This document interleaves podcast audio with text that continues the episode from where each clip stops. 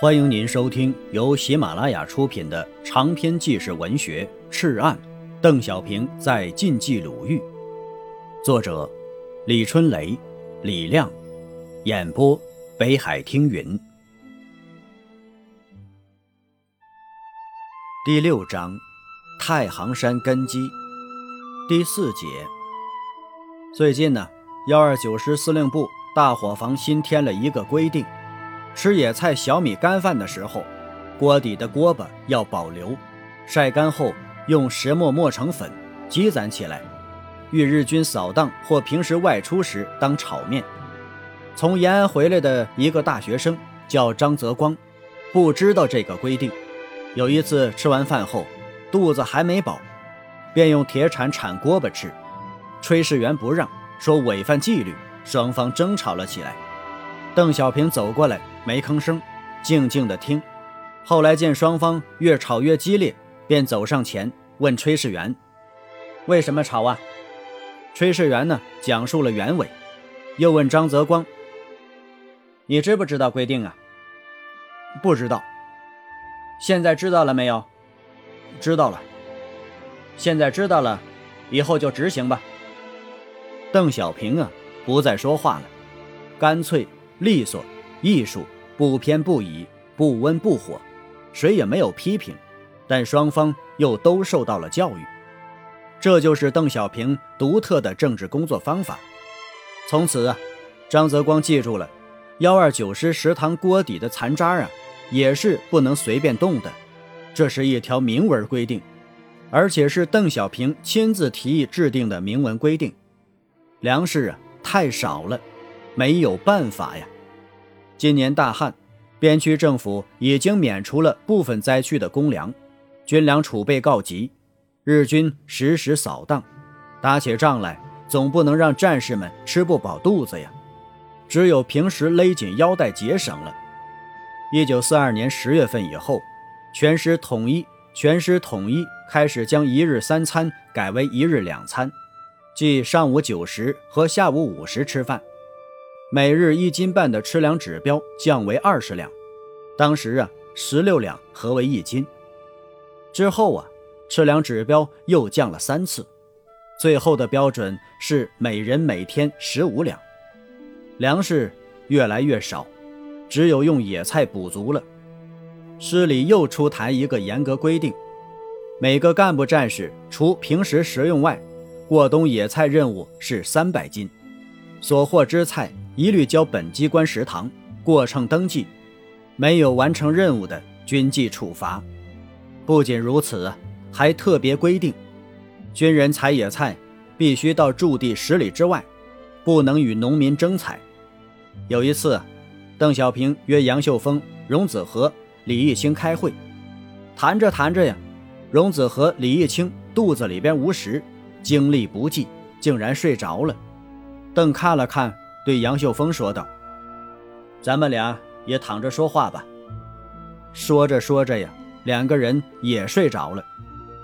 在一旁做记录的邓仁俊参谋赶紧跑到了食堂，让炊事员做了几碗粥，端上来让几个人喝。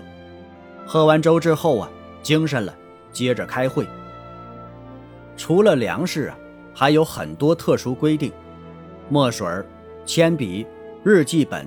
指甲、杨竹、墨汁不许报销，便条不用白纸，一个信封啊用四次，一张信纸用两次，旧笔换新笔，一年一个笔帽，印刷品不准留空白，手纸不用静纸，字纸收集归公，由勤务员负责，售价提成做奖金。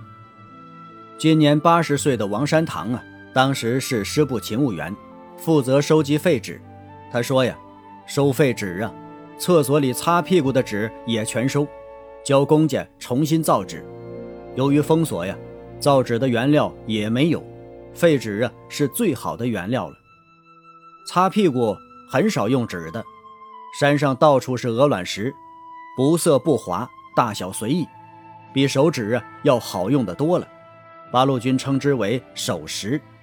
如果是在野外解手啊，手石当然是随处可用；而在驻地茅坑里解手呢，多人共用茅房，手石问题如何解决呢？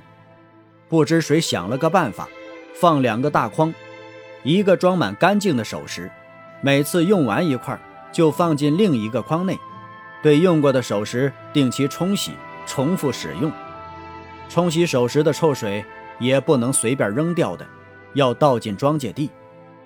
刘邓用纸十分讲究，先用铅笔，后用水笔。再用毛笔，这样一面纸啊可以用三次，正面用完了用反面，这样可以达六次。为了节约呀，公文印制都是小号字，如狮子、蚂蚁。司令部的人员呢，考虑到刘伯承年岁大了，一只眼睛失明，就考虑专门为他用大一点的纸，字也写得大一点。但刘伯让，我不能特殊，何况我还有放大镜呢。装备比别人优越的多呢。关于节约纸张啊，刘邓还有一个规定：所有文件、命令不准用净纸，需印在书纸的背后。所谓书纸啊，即当时废弃的古板书。新式教育实行后啊，原来竖排版式的四书五经等课本啊，已经作古，旧书都是单面印刷，中间折叠装订，背后啊是空白。把书籍拆开，把每一页翻转过来，即可以使用。当笔者在档案馆查阅幺二九师和晋冀鲁豫边区有关资料的时候啊，抚摸着这些印在旧书纸背后的原始文件，真是难以想象当时的拮据呀。刘伯承、邓小平还提出了一个著名的口号：“白天多干事，夜晚少点灯。”这样啊，一个月下来。就能节约三分之二的灯油。边区政府提议，一两米能救一个人，一斗糠穷不了一个家。引导有粮的富户借给灾民，由政府作保，不少人解囊献粮。西达村士绅苑勤义捐洋两千元，南寨段春林主动找到村公所借出炒面十担，段自由借出小米四担。玉米两担，炒面一担。四区凤岗村九个富户借出粮食五十六担，不留姓名。边区议员许明和李景田老先生，开明绅士刘竹如背着自己的干粮，除自己捐款捐粮外呀，还奔走呼号，苦口婆心，为嗷嗷待哺的灾民募得九千多斤粮食，五百多斤炒面，三千六百斤蔬菜。